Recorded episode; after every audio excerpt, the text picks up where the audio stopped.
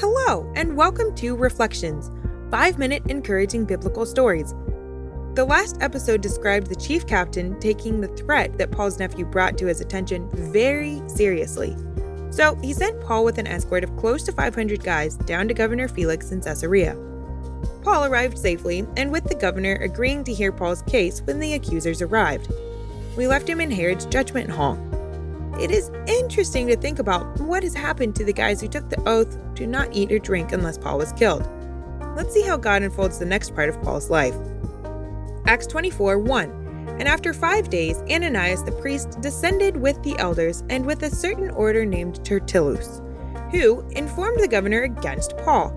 And when he was called forth, Tertullus began to accuse him, saying, Seeing that by thee we enjoy great quietness, and that very worthy deeds are done unto this nation by thy providence, we accept it always and in all places, most noble Felix, with all thankfulness.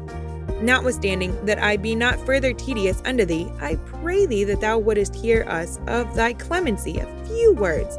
For we have found this man a pestilent fellow, and a mover of sedition among all Jews throughout the world, and a ringleader in the sect of the Nazarenes who also hath gone about to profane the temple, whom we took and would have judged according to our law.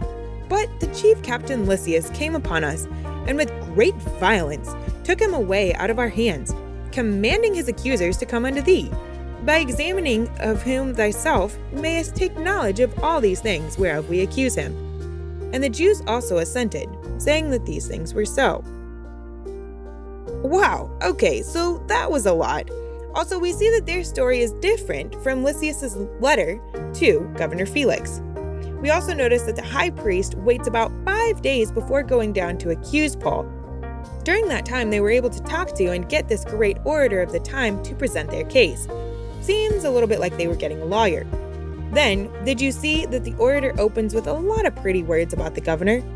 That is an interesting strategy because it seems to me that the Jews and the Romans didn't have the best relationship, so I wonder if the governor just kind of rolled his eyes at the comments or if they were needed pleasantries to address the governor.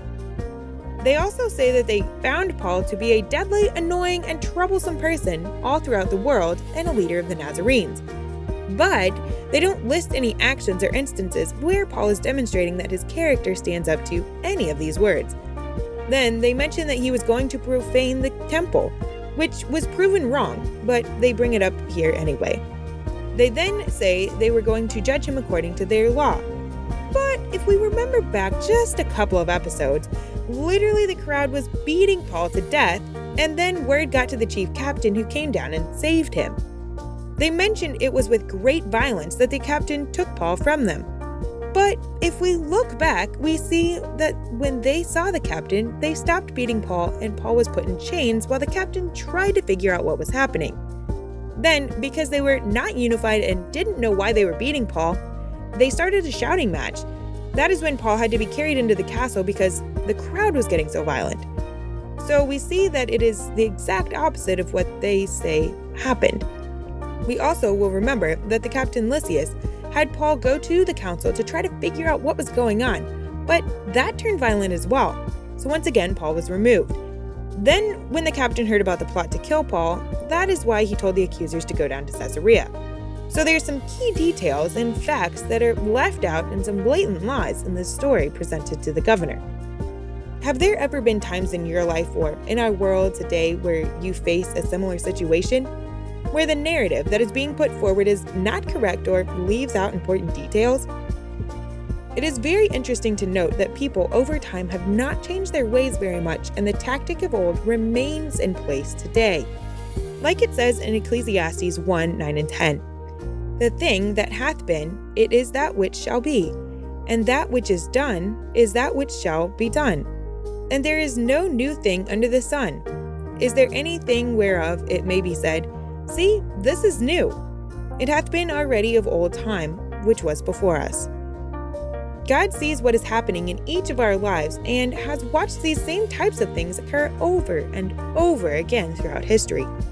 Man is sinful and in need of the powerful, loving, and merciful God who covers our sins and gives us hope in life eternal with Him. Like it says in Psalm 121 1 through 3 I will lift up mine eyes into the hills, from whence cometh my help. My help cometh from the Lord, which made heaven and earth. He will not suffer thy foot to be moved. He that keepeth thee will not slumber. As Paul is hearing these accusations and falsehoods, I can imagine his anger is rising. And when we face similar situations and also immediately turn to anger, remember these verses. There is nothing new under the sun. God has seen this all before. And turn your anger into prayers to Him. He made heaven and earth. He won't let your foot be moved. He's never sleeping, but always caring for you. Have peace and hope in that fact. Join me in the next episode to see what happens next.